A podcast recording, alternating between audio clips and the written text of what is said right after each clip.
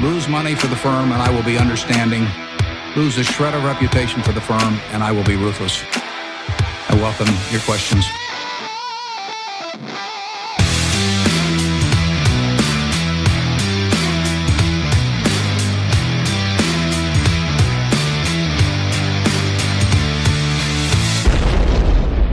Välkomna till Kvalitetsaktiepodden. Det är jag som är Ola. Ja, och det är jag som är Klas. Detta är avsnitt nummer 24 som spelas in onsdag den 5 september. Mm, tiden går fort. Du, det går undan här. Och idag, Ola, ska vi svara på en fråga som verkligen varit top of mind här. Sista tiden för oss. Och eh, lite andra människor i vår närhet som har velat diskutera det här och då tar vi det omedelbart som en fråga till podden. Oj. Vi ska prata lite om bolag som mäter sig mot ebitda. och det återkommer till de som inte har koll på vad ebitda är så tar vi det lite snabbt när vi kommer dit. Vi tänkte fylla poddlyssnarnas öron med lite ädla drycker. Det kommer de som har sett vad det här avsnittet heter förstå vad det är för typ av drycker. Ja, kul. Eh, Och sen så blir det två lite aktuella bolag. Som vi har, som ja, du har tittat lite närmare på. Som har rapporterat. Ja, och så några lite tokigheter på slutet där vi brukar hålla på med då. Ja, det låter ju fantastiskt. Ja, Klockrent. ja det, det, det, lär vi se, få se. Ja, Ja, och eh, vi vill tacka Börsdata. absolut. De har ju valt att samarbeta med oss. Och där kan man hitta alla tänkbara intressanta nyckeltal och siffror från de nordiska bolagen. Eh, ja, Jag gör ju ganska ofta en genomgång och många av våra bolag trillar ut om man har eh, vettiga inställningar så att säga. Eh, Och det får vi väl återkomma till någon gång kanske.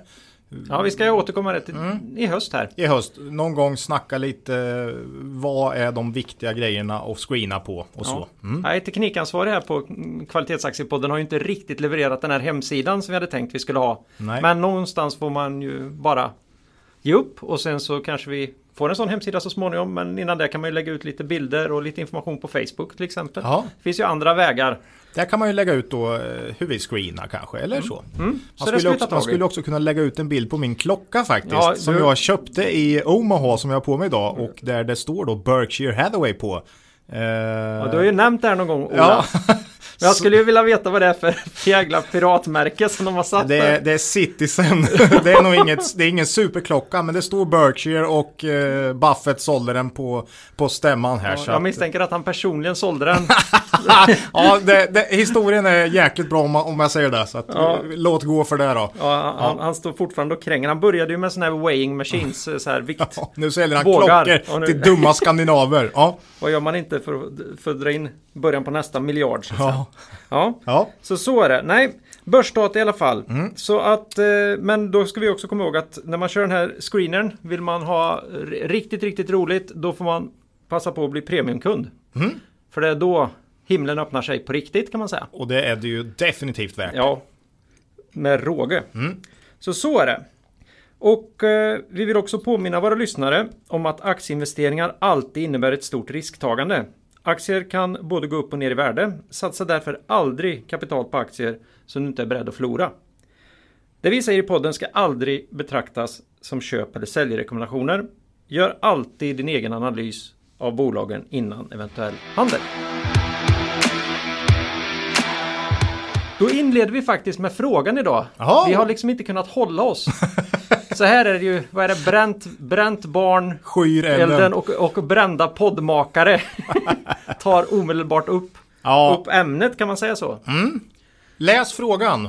Ja, den är ju inte så jättetydligt formulerad utan det handlar ju alltså om bolag som mäter sig mot ebitda istället för mot vinst per aktie. Eller något annat. Ja, något Ja. annat ja. Betydligt längre ner i resultaträkningen. Ebitda är ju alltså vinsten före allting kan man säga. Framförallt före Ja, avskrivningar. du har ju bruttoresultat högre upp då. Men, men alltså det är före avskrivningar, före nedskrivningar, före finansnetto och, och sådär. Så Och att, sådana här hemska ja, skatter och så. mm, ja, hemska skatter och allt. Ja. Ja. Allt, allt det där som händer då innan du faktiskt får ett Vilka- verkligt resultat per aktie. Och vi fick då frågan alltså, vad tycker ni om det här? Mm. Eh, jag kan säga många, men alltså, för, man borde veta vart vi står i en sån här fråga med tanke på allt vi har pratat om i de första 23 eller 22 avsnitten. Ja, man kan ju tänka att vi själva Mm. Borde veta vad vi står i. Jo, men vi gör om det här misstaget från tid till annan. Eh, men eh, Charlie Munger har ju bland annat sagt, vad då? Ja, han kallar ju ebitda för bullshit earnings. Det har ja. vi pratat om förut i podden. Ja, eh, och vi pratar ju nästan alltid PE som ett viktigt mått. Vinst per aktie och det är ju efter skatt och så långt ner i resultaträkningen som möjligt. Det finns en film som heter Jerry Maguire va? Där de skriker Show me the money. Ja, han är ju agent då. Snubben han Uh, åh gud vad länge sedan det ja, här är. Han är baseball va? Eller ja, något sånt där. Ja, Eller amerikansk fotboll. fotboll amerikansk fotboll. Mm. Snubben han företräder där tvingar honom att sitta på kontoret och skrika Show, show me the money. money. Ja, nej, men alltså det och han, han gillar ju alltså inte ebitda. Nej, det gör han verkligen inte. Den, den amerikanska fotbollsspelaren. Utan alltså vi gillar resultat och det är resultat på sista raden. Buffett gillar resultat på sista raden och Mange gör det också. Vi gillar alltså inte ebitda som mått. Och senaste tiden har vi haft en uppsjö av bolag med Catena Media i spetsen där den här ebitda Eh, vad ska vi säga? Det är ebitda-skandalen, ska vi dra det så långt? Nej men alltså, det är mycket snack om ebitda just nu faktiskt. Eh, och med Catena Media i spetsen då, som har hela tiden eh, haft det som finansiella mål och man växer omsättning jättefort, man ökar ebitda jättefort, men vinst per aktie står stilla. Mm. Eh, många andra spelbolag också. Eh, ja, Leo, vi, vi Leo, Mr mm. Green. Mr Green, Leo Vegas är ju två typiska mm bolag som mäter sig på ebitda-nivå pratar bara ebitda och där eh, vinst per aktie haltar kraftigt. Mm. Vi har pratat strax här i våras, också ett bolag där vi också investerade i faktiskt. Som eh, alltid pratade ebitda och som levererade fin tillväxt i omsättning och ebitda. Men där vinst per aktie gick åt motsatt håll. Ja. Eh, jag tycker generellt att man ska vara oerhört skeptisk till bolag som bara pratar ebitda och där du ser en stor skillnad mellan ebitda-tillväxt och vinst per aktietillväxt. Mm. Det är min tydliga åsikt. Bra bolag här är ju ganska få. Det vill säga det finns inte jättemånga som har vinst per aktie som finansiellt mål här. Nej, för de tycker att det är så mycket konstigt som händer där nere. Det är helt omöjligt. Och skatt kan jag väl hålla med om. Den kan väl slå lite och så. Men ändå, Acando är ändå ett bolag med, liksom, som, som har finansiellt mål att öka vinst per aktie med 10% per år. Mm. Härligt. AQ ligger snäppet efter med, finans, med vinst efter finansnetto. Mm. Sen har du ju en stor majoritet av bolag som, med, som har som finansiella mål eh, lönsamhet ebit då. Mm. Det vill säga efter avskrivningar så att säga. Mm. Eh, lite längre ner i... Men innan... innan eh, men innan finansnetto. Ja. Eh, och ja, desto längre ner i resultaträkningen desto bättre. Det är våran åsikt här. Ja.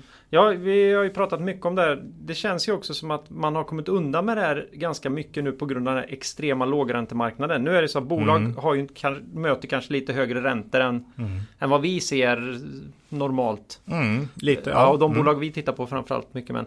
men eh, fortfarande är det exceptionellt låga räntor. Ja. Så, så det händer inte så jäkla mycket på finanssidan. Varken uppåt eller neråt. Nej. Men du har inte bara finansnetto nej, då, nej. utan du har ju dessutom utspädningen. Mm. Så även AQ Group då som vi har pratat om från tid till annan. Som, som, som har finansiellt eh, mål då på 7% efter finansnetto. Där är det fortfarande så att utspädningen ligger under och eh, kan spela ett spratt. Mm. Dels skatt, dels utspädning. Utspädning är ju att det, man trycker mer aktier helt enkelt. Man ja. emitterar aktier för att betala för förvärv och ja. annat. Och mm. där har du ju många bolag där du tittar, oj vilken fin tillväxt, du ser vinst per, du ser omsättning och du ser ebit, än värre ebitda och sen så börjar du kolla på vinst per aktie.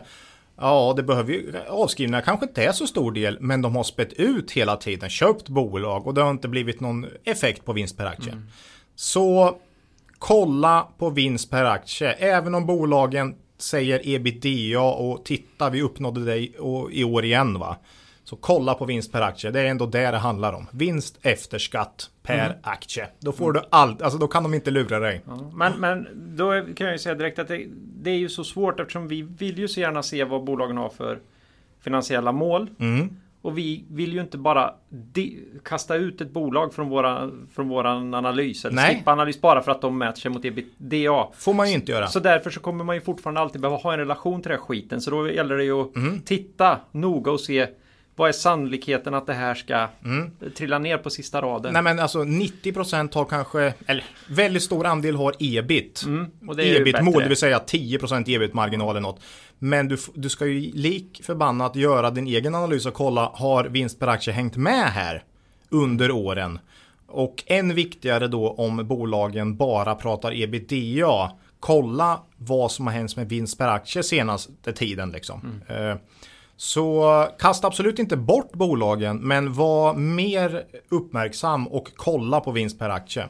Oerhört viktigt. Oj, det var, det var ganska lång här, men, Ja, eh, men den här den, har ju- ja, den har varit mycket fokus sista Ja. tiden och Bråse här på Dagens Industri körde ju också en, en ganska skarp känga till Catena Media. Ja, okej.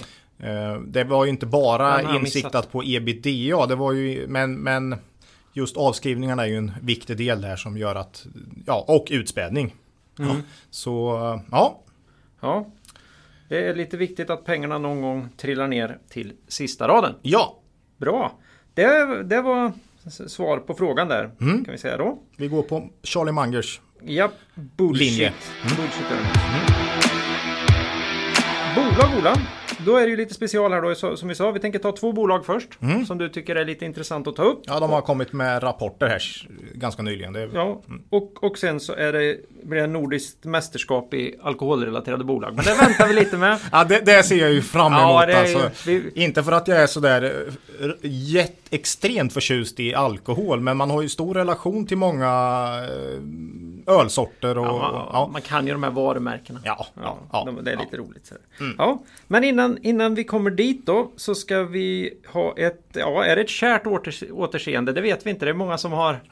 det här kanske inte är ett av de bolag som har gått bäst av de vi har pratat om så här länge. Nu har vi ju, jag vet, en podd som pratar, försöker prata om fem års sikt och sådär. Och vi har inte ens hållit igång ett år. Nej. Så det är väl lite, lite sådär. Men Systemair, Ja, Skinnskattebergs stolthet. Är det ett luftslott?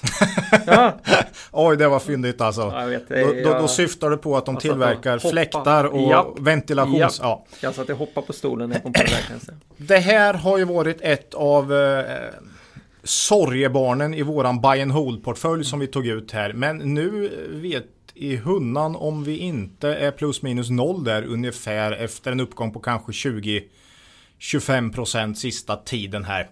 Ehm, men de har ju haft, ja, de, det, man kan börja med att säga att deras senaste rapport här som kom in visade faktiskt på omsättningstillväxt på 10 och ebit-tillväxt på 9.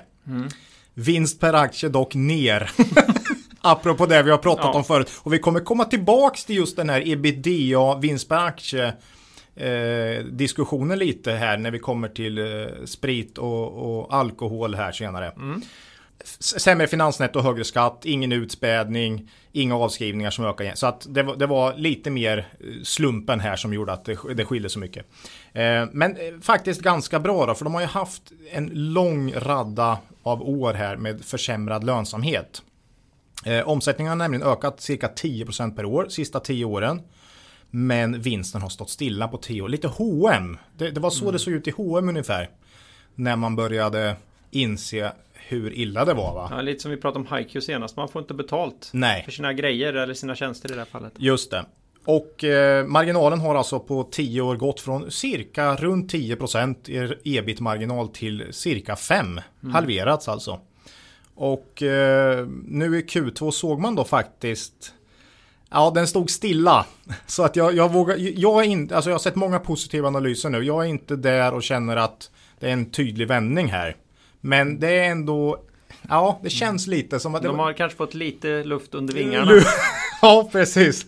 Och, och den här nedgången från 10 till 5 i marginal på 10 år. Det, jag, jag tror inte det finns en enskild faktor där. Bruttomarginalen har tydligt gått ner. Det syns. Det kan vara många olika faktorer som ligger bakom det. Men jag tror man har gjort en hel del svaga förvärv med sämre lönsamhet och eh, flera olika marknader som har gått tufft. Man har omstrukturerat och man har omstrukturerat igen. Så ja, det finns många olika anledningar till det här och man har fortfarande sitt mål kvar på 10 procent. Mm. Då ska den ju upp 100 procent nu då, ja. rörelsemarginalen. Um, Ja, jag vågar inte riktigt säga att det här är trendvändning, men det är första tecken på att kanske marginaltrenden är bruten. Ja, nedgången. Nedgången, ja. ja. Så ja, kanske, kanske. Men nu kanske konjunkturnedgången kom, ligger här för, för dörren. Det vet vi ju inte. Mm. Och då har man precis lyckats få till det där när, när konjunkturen ställer till istället och så har man missat alla de, de fina konjunkturåren här. Ja. Um, jag vet inte. Eh, P17 i alla fall, billigare än vad det har varit på mycket länge, men inte så där hyperbilligt ändå. Skulle man komma tillbaka till 10% rörelsemarginal, ja då är det ju ett fynd såklart. Men eh, det är väl inget man ser så här i, i närtid tycker jag. Eh, så ja, lite första tecken på att det ändå kan bottna ur här. Mm. Men eh, något tydligt tecken ser jag inte riktigt än. Mm. Och sen ser vi återigen då att det blir väldigt kan bli väldigt kraftiga börsrörelser nu på inte speciellt imponerande. Mm. Handlar lite också om de här bolagen som har haft tufft länge och sen när de visar tecken på det. Men nej, jag håller med. Ja, det är lite motsats till Nolato-effekten mm. som vi pratade om förra gången. Ja, ja. Så ja, det är mycket rörelser i marknaden. Mm. Generellt tycker jag många småbolag, mindre bolag eh, med tydliga liksom, lång kvaliteter i har haft det tufft de senaste månaderna. Mm. Nu är vi bara sur för att det går dåligt för oss. Ja, men inte bara våra bolag. men, eh, men visst, så ja. är det. Nej, vi, har inte haft en, vi har inte haft en superbolag för våra bolag heller. Så Supersommar menar du? Ja. Det, är mest BTS som har mm. gått bra. Ja, ja. Sånt, sånt var det med eh, Systemair. Mm. Ja. Kan vi ha sett botten här då? Kanske. Mm. Sen så går vi och verkligen, nu får man ta fram förstoringsglaset här. Ja, om man är van att lyssna på andra poddar och de bolagen som de gillar och prata runt Sand, Sandvik och ja, Ericsson. Ja, mm. och Atlas och mm. sådana här sköna. Och mm. bankerna som är så inne nu. Mm. Eh, de här har vi pratat om förut. Vi hade ju en mikrobolagsspecial. Ja, den hette hellre mikro än makro från, ja, den, åt, från den 8 mars. Ja, du, har, du har gjort research här. Mm, Vad kul. Eh, och då pratar vi då återigen om bolaget Wonderful Times Group. Det här är ju ett business to business företag som eh, ja, förser nät och dagligvaruhandel kan man säga med sällskapsspel, lite enklare leksaker och babyprodukter. Mm. Är det en hygglig? Ja. ja, det är en hygglig förklaring. Mm. Eh, grossist. Grossist, ja vi tog upp det då 8 mars i den här, potential, i den här eh, mikrobolagsspecialen vi hade där. Mm. Och eh, Ja, det här är ju ett bolag. Först kan man säga att vi är ju delägare här då. Ja. Har ju varit sedan eh, nästan ett år tillbaks nu. Inte riktigt, men eh, från förra hösten, sent. Mm. Eh, och eh, vi tycker det här är intressant, ser spännande ut, men har ju en ganska skrämmande historik om man kollar på tio år här. Ja, ja. Eh, med mycket problem, ett ihopköps, ett konglomerat mer eller mindre av bolag med enda gemensamma nämnare att det handlade om barn på något sätt. Mm. Det var barnspel och eh, bolag som gjorde barnleksaker av olika typ och, och så va. Ja, och imp mycket import, små familjeföretag mycket små fam och importbolag och sådär va. Ja.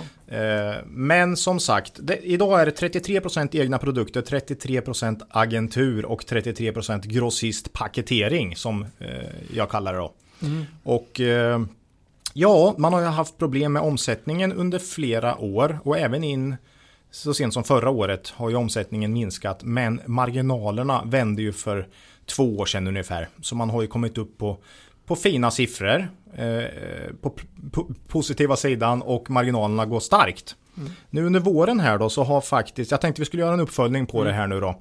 11% är omsättningen upp under första halvåret 2018 och det är ju ett eh, tydligt trendbrott. För man har ju minskat omsättningen flera år i rad här, lite grann varje år. Ja, man var ju jätte, eller jättestor, men man hade ju liksom de här klassiska leksaksbutikerna. Toys R Us, Lek, som, som sina huvudsakliga ja, kunder. Ja, ja. De här som har sådana fruktansvärda problem nu. Mm, mm. Eh, så att man har ju fått ställa om mm. till, till, digitala kanaler och, och, och, en annan del, typ av dagligvaruhandel. Dagligvaruhandeln har ju mycket. GKs, om ja, jag inte missminner mig är nog största enskilda inköparen av grejer. Eh, tandläkare, lä eh, vårdcentraler. Ja, sådana små lådor med leksaker. Ja, du vet. Barnet får välja ett suddgum eller något sånt. Ja, jag tror det, det sa vi senast, så då måste det vara så. Ja, mm. eh, ja nej, men så omsättningen är faktiskt upp här nu första halvåret och eh, ebitda.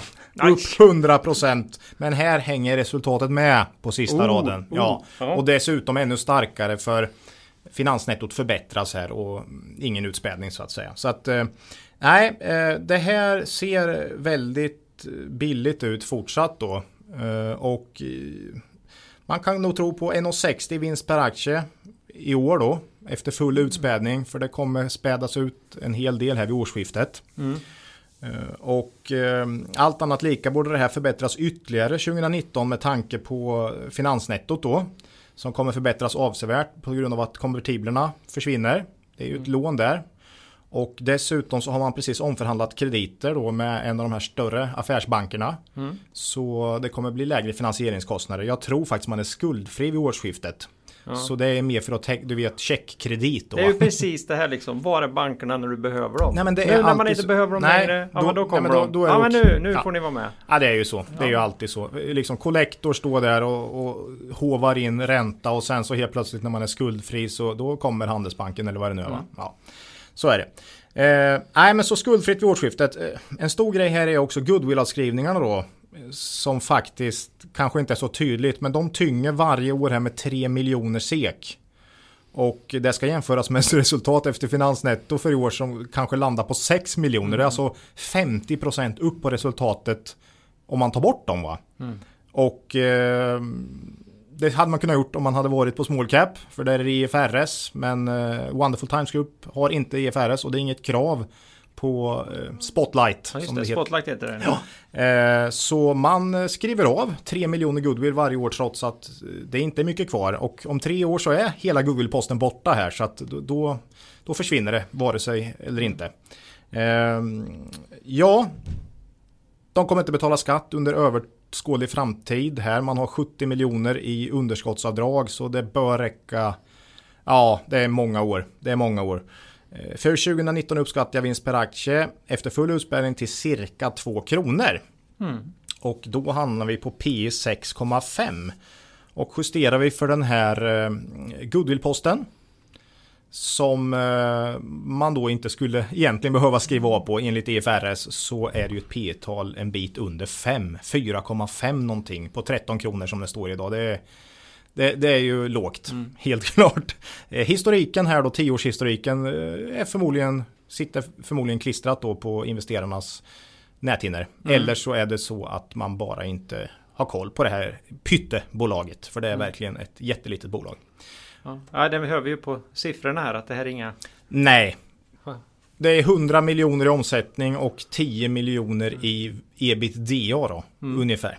Ja. så kan man väl säga. Nej, det är många, många av våra Stockholmslyssnare som inte kan betala av sitt hus ens med de här, med de här vinsterna. Så att, eh, ja. det, det, men men det, eh, finns ju, det, ja. det finns ju lite risker här. Det finns risker, absolut. Det är ju ett väldigt litet bolag. Mm. De, det, då är man alltid känslig naturligtvis. Mm, man mm. har personalrisker och så vidare. Mm. Sen så är det ju väldigt svårt att komma i och ur här naturligtvis. Ja, ja, du har ju en väldigt dålig likviditet mm. i aktien. Och eh, jag tror vi sa det när vi pratade våran mikrospecial att alla de här bolagen vi tog upp då det, det är ju jättespread mellan köp och sälj där. Mm. Så det är inte lätt. De kan liksom gå 5% en dag på en affär. Mm. Att någon överhuvudtaget ja. handlar i dem. Nu säger nu både Q1 och Q2 faktiskt oerhört sällan man ser eh, bolag prata utdelning redan så tidigt på året. Mm.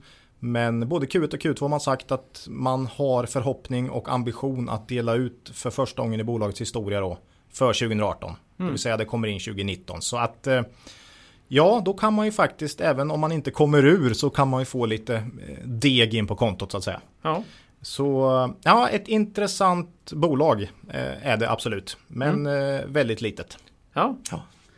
Eh, men eh, det är ofta där de startar. Litet och billigt. Ja, mm. även stora bolag mm. har startat någonstans. Så, att det... så är det.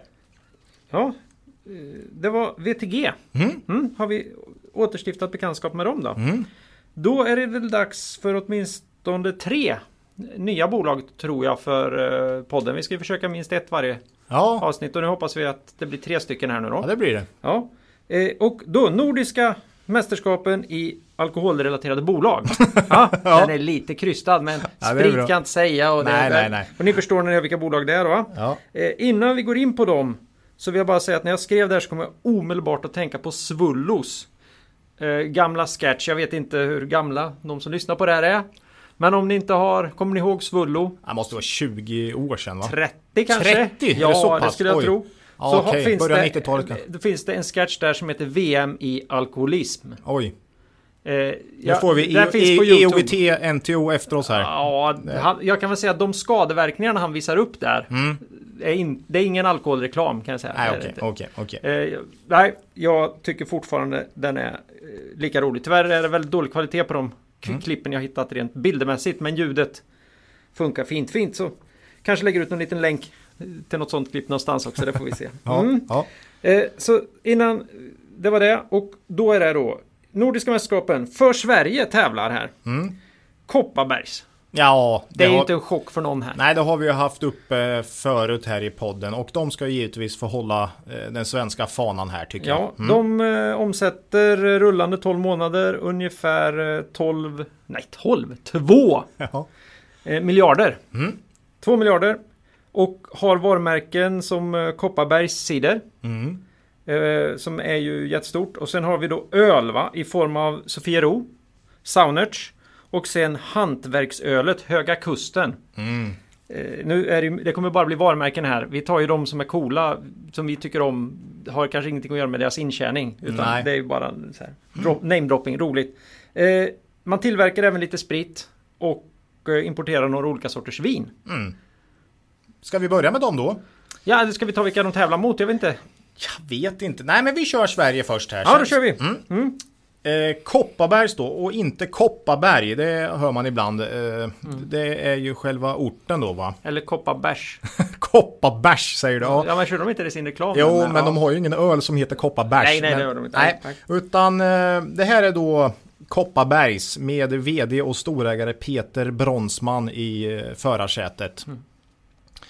Som du sa, det här är ju framförallt cider. Men en del öl. ja. Eh, Sverige står för ungefär en tredjedel av försäljningen och resten i, i stort sett är EU. Eh, men UK Kanske inte så länge till, Nej, jag säga. för UK dominerar totalt. Här är de oerhört svåra att få ur information faktiskt, Kopparbergs. De berättar inte hur mycket stor andel av deras försäljning som är cider och de berättar inte hur stora marknaderna är. Nej, deras drycker är betydligt mer transparenta än vad själva bolaget är kan jag säga. Ja, man kanske får försöka locka i honom några av hans egna drycker här, eh, Peter Bronsman, så kanske man kan få lite, lite vettiga svar. Men eh, jag har läst någon artikel där han säger att literförsäljningen i pund är nästan 50% av vår totala försäljning. Så då höftar jag och säger att, eh, eh, att UK står för ungefär hälften. Ja. Ja, vi chansar på det. Brittiska öarna. Eh, och eh, om Sverige står för en tredjedel och eh, brittiska öarna hälften, ja då blir ju resten då övriga Europa och lite Australien. Mm. Eh, Är det när de eh, tittar på Eurovision Song Contest då? då? ja, jag vet inte. Det är lite konstigt det där. Australien är liksom en del, men det är ju Commonwealth va? Ja, ja, men de är ju med i Eurovision. Det är... Mm. Ja, det är häftigt.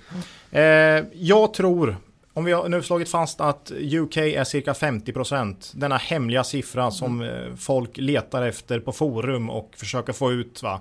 Det är ju det här med Brexit och eh, pundkollaps och allt. Va? Nu har ju för sig Kopparbergs, de motar Olle i grind här när de bygger produktionsanläggning nu i UK. Dels för att då den här importen till UK ska...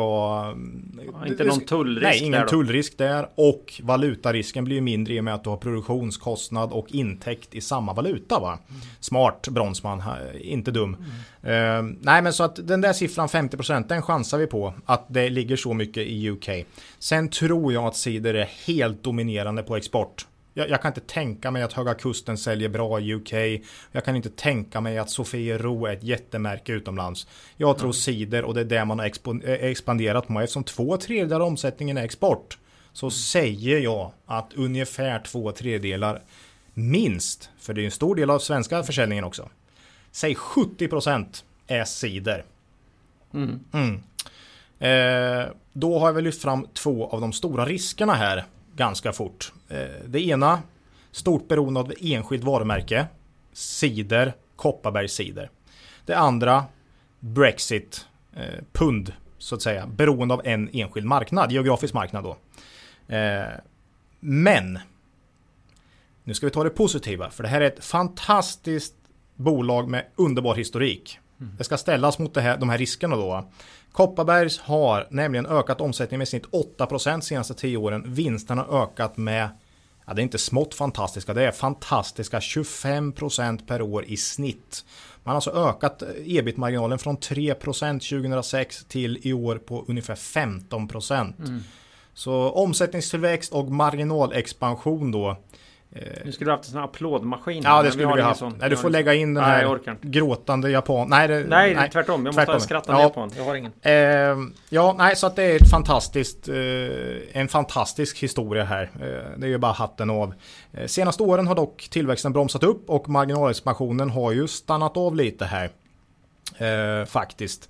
Man har en stark balansräkning och det är ju de nästan ensamma av här i spritmästerskapen, i, i nordiska spritmästerskapen. De andra har väl okej, men inte mycket mer va.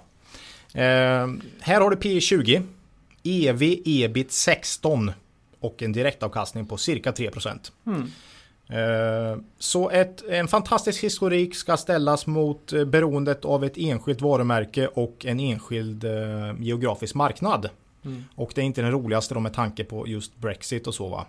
Så eh, mm, ja, man funderar lite på den här permanent loss som vi snackade om sist.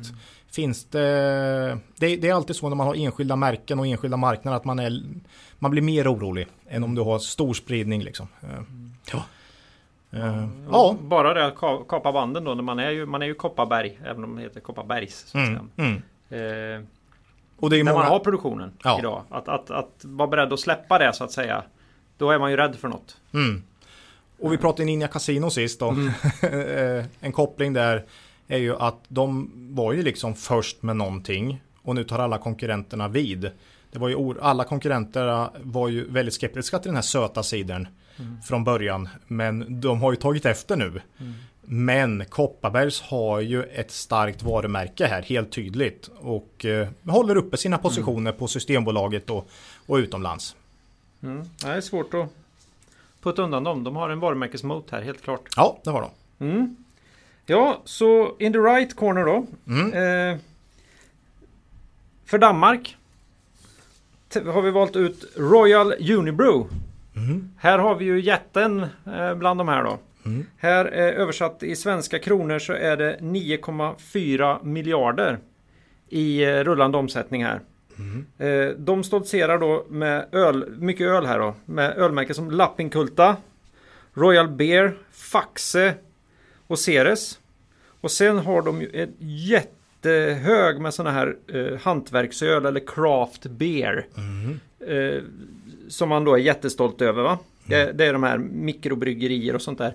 Det verkar ju inte finnas några regler alls kring det där. Men i min värld så är det inget hantverksöl om man tillsätter aromer. Men det skulle de som håller på med det säga. Det är klart man måste få annars blir det inget kul och sådär. Ah, okej. Så det är någonting. Det, det är det här. Jag tror det här lite det här, det här lilla mot det stora.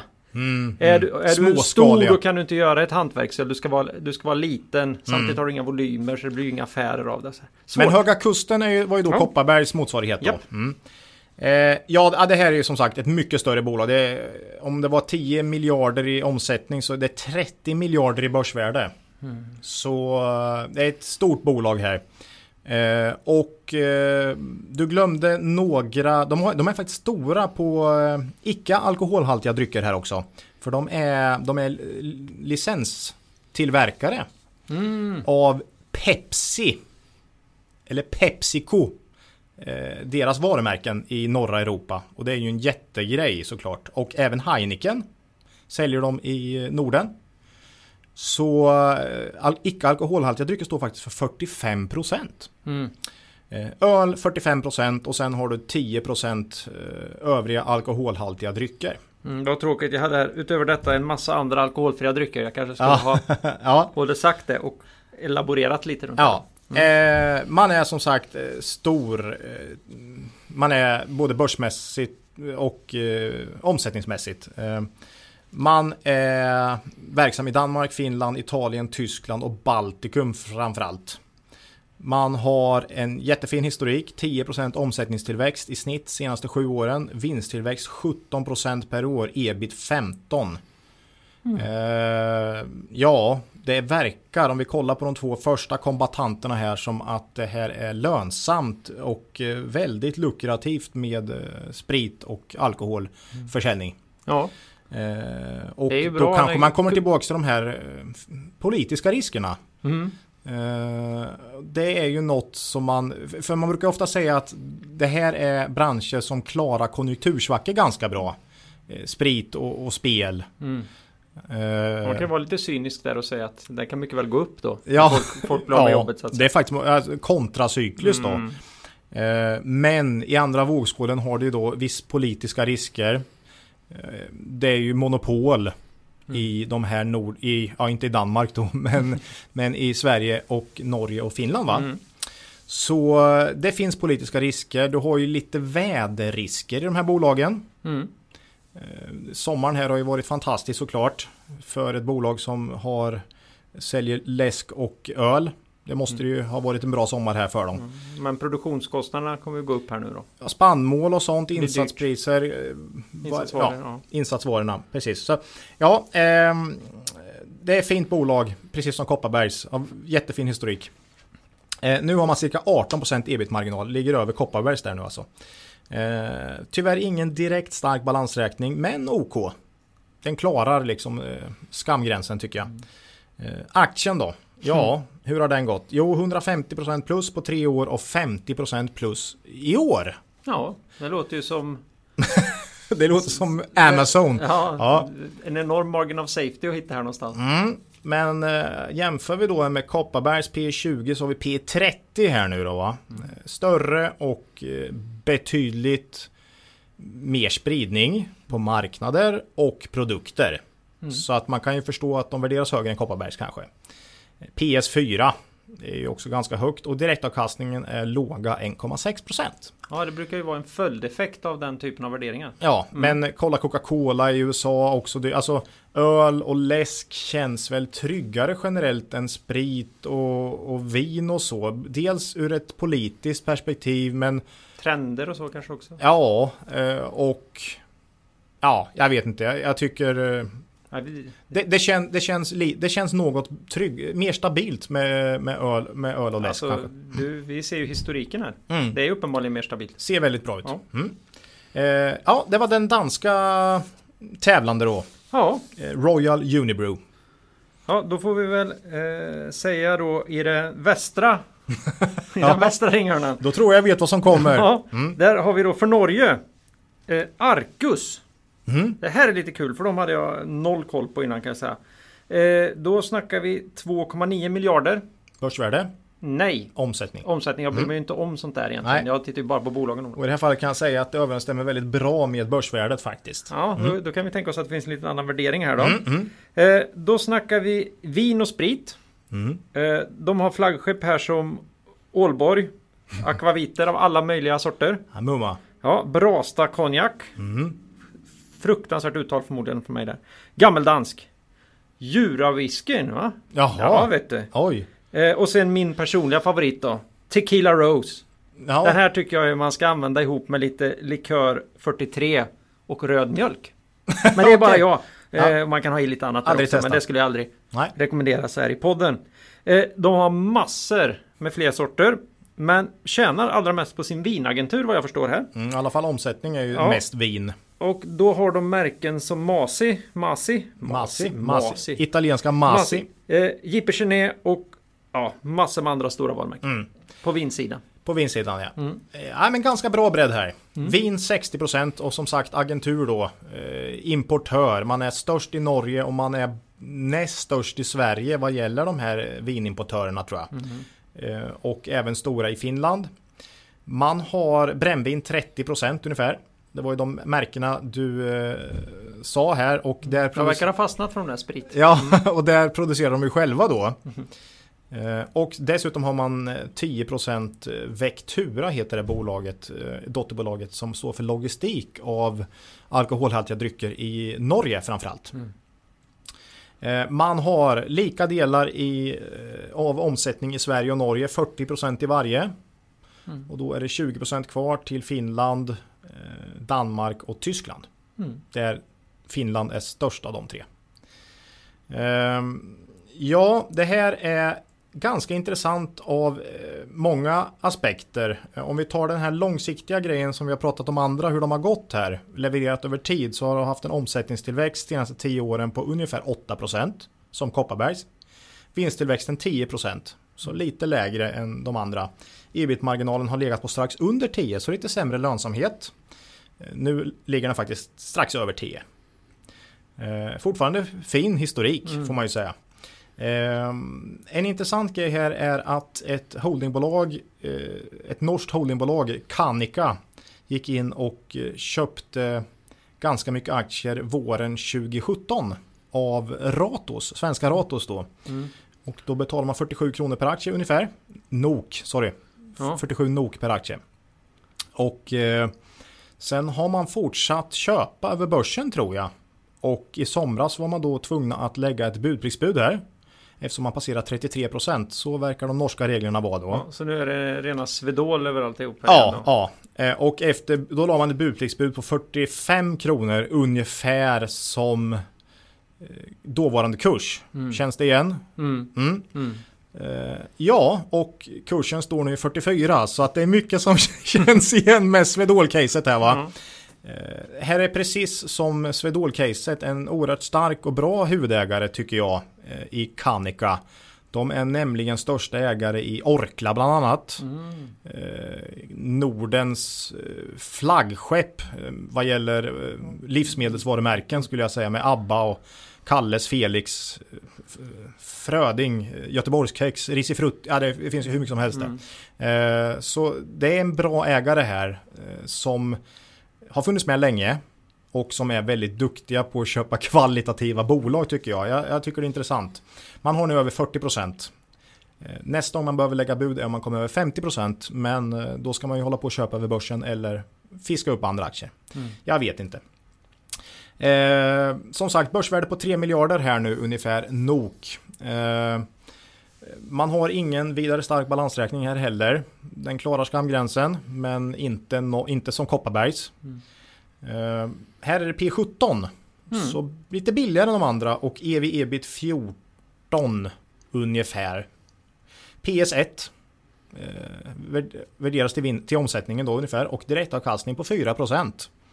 Så ja, med tanke på eh, bra historik, bra bredd, vin, sprit och, och så och eh, många spridda marknader och den här eh, ägarsituationen då Mm. tycker jag det känns eh, ganska intressant. Man kommer dessutom in billigare än vad Kanika köpte av Ratos här nu också. De köpte för 47 och jag tror aktien står i 44 NOK ungefär nu. Så att ja, känns lite intressant. Det är väl balansräkningen som känns jobbigast tycker jag. Annars väldigt stabilt. Ja, det- P1 indikerar väl ingen sån här jätte... eh, Potential? mos. Nej, nej. Men Eh, som vi ser här, vi säga? Säkerhetsmarginal. säkerhetsmarginal. Eh, de här eh, aktierna är inte billiga. Och Nej, De är trygga. trygga aktier. Det är sådana här utdelningsaktier som inte vi fattar. Ja, dels det, plus att de här har ju en, en, ett mål på 3-5 procent årlig organisk omsättningstillväxt. Det visar lite vad det är, men kollar du omsättningen historiskt, den har tickat upp och sakta, sakta varje år. Så att många ser det säkert som istället för ränta. Mm. Eller man, jäm, man, man jämför helt enkelt direktavkastningen med ränta. Men här tycker jag, det känns stabilt och bra. Mm. Eh, Så intressant. Arcus från Norge. Ja, upp, känns som de är uppe lite i ledningen här i, i Ja, mästerskapet. tror de gick om där precis eh, Ja. just nu. Mm. Ja, frågan är Vi, om vi, vi, får, vinner. vi får se här sen. Hur... Vi har ju inte berättat riktigt vart målet finns här någonstans. Nej. Det är lite farligt. Ja, sen då. eh, Vi är ganska långt ifrån eh, jul här. För det känns som att vi klämmer in med ett litet nödrim här. Eh, För Finland har vi skakat fram Altia. Mm. Och det kan ju komma som en chock för dem då som känner till det bolaget. Här har vi en omsättning på 3,8 miljarder. Kom till börsen 23 mars i år. Det är nog det yngsta bolaget. Men det här är ju ett bolag med aner då. Det här är ju en, avknoppning får jag säga. Nej, men det är ju satt på börsen av eh, finska staten. Så det här är ju deras gamla, Altia heter det nu, det kanske heter Alko. Ja, Alko hette... Ja, det ja, heter... det var, ja. ja, det var ju motsvarigheten till Svenska Vin och Sprit. Nej, syst, ja, Eller just det. Systembolaget Men, ja. Systembolaget. Mm, det, ja. ja. Eh, och eh, Börsdata då naturligtvis har Mm. ju skakat fram eh, lite äldre siffror i samband med eh, Noteringen. noteringen här. Och då kan vi åtminstone se vad de hållit på med sedan 2015. Mhm. Och det här ser ju inte jättekul ut va?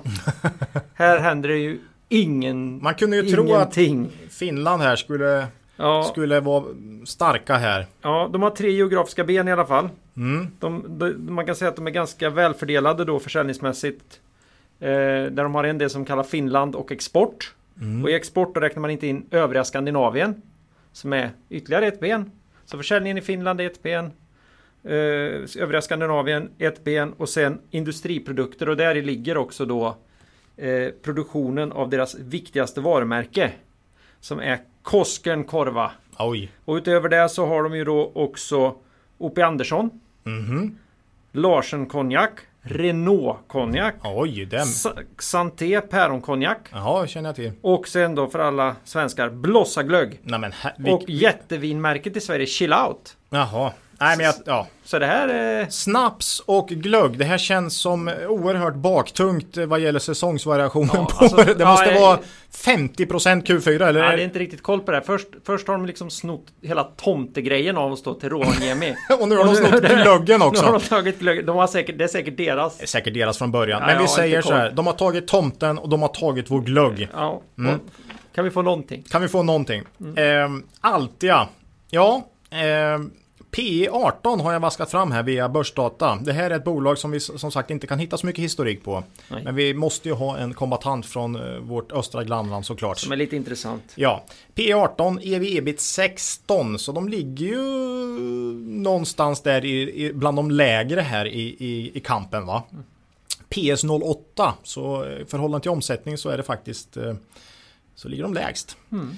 Eh, Okej balansräkning, de ligger eh, lite över de andra nordiska men absolut inte Kopparbergs då i, i kvalitet. Eh, Utdelningen har man sagt redan nu, man har inte gett någon utdelning än för man är ju precis nynoterat här men utdelningen ska man försöka hålla på 60% av nettoresultatet eller över.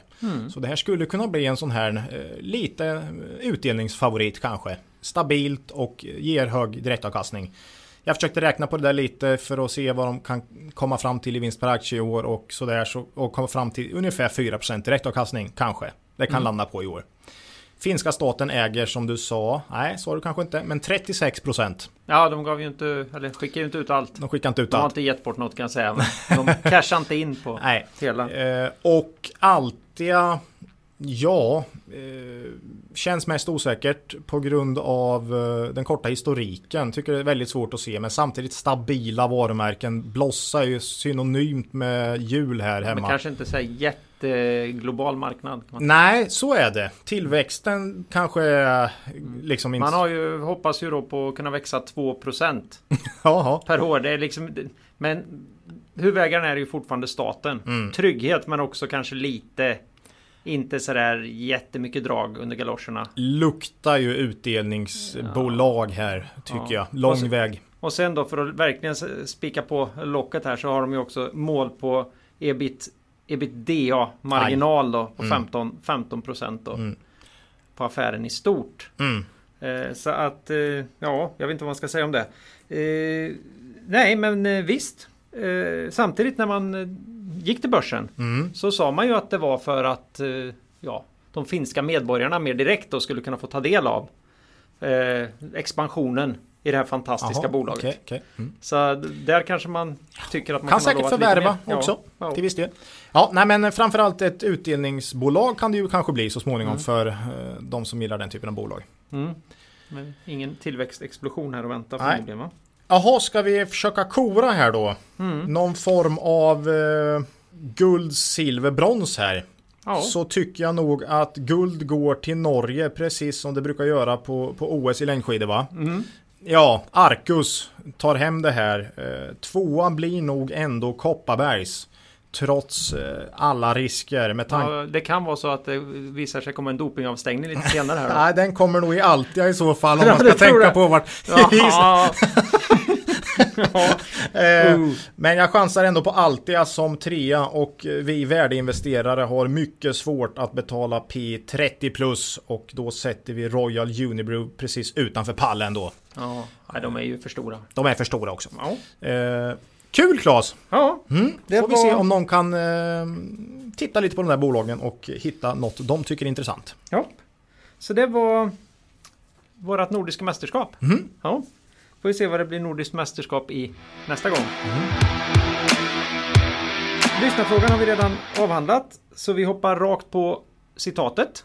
Ja, Jag utlovade ju i ett svagt ögonblick att den här gången måste det bli ett citat eh, från en kvinna. Och gärna ett citat som jag känner att det här, det här har vi haft lite span på.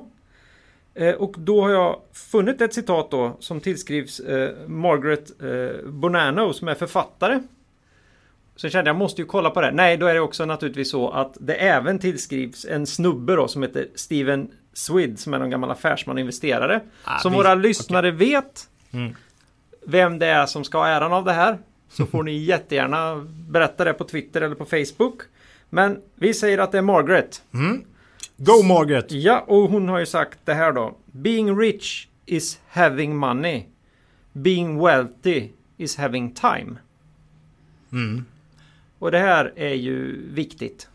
Nej, det är ju klockrent. Och jag tror det är egentligen många som håller på med investeringar, de kanske inte eh, ser pengar som sådan. Jag ska köpa hus, bil, utan just det här att kunna vara fria. Att få välja sin egen tillvaro, det lockar oerhört många. Så att det där kan jag skriva under på till 100%. Ja, och det är väl inte riktigt värt att hålla på med det här om man känner att man måste jobba ihjäl sig. Nej, Och, och lägga just all, all sin tid. Då, då kanske man ska ägna sig åt Och det går tillbaka till det här att du, du ska tycka det är roligt. Mm. Tycker du det är roligt då kan du ju lägga väldigt mycket tid på det helt enkelt. Och eh, gör man det och det går bra om man blir dessutom fri så att säga att göra det man tycker är roligt så då är det fantastiskt. Mm. Så bra, bra citat Claes. Ja, jag tycker, tycker det är tänkvärt Mm, faktiskt. det är det. Betydligt mer tänkvärt än mycket annat. Eh, Pengar i sig är inte värt mycket men, ti- vi- men tiden, friheten. vi brukar ta citat som försvarar investeringsbeslut vi har gjort. Ja det gör vi ibland också. så, så det här är lite mer att kontemplera över kan man säga. Ja. Ja, så att eh, det var det vi hade idag Mm. kan man säga.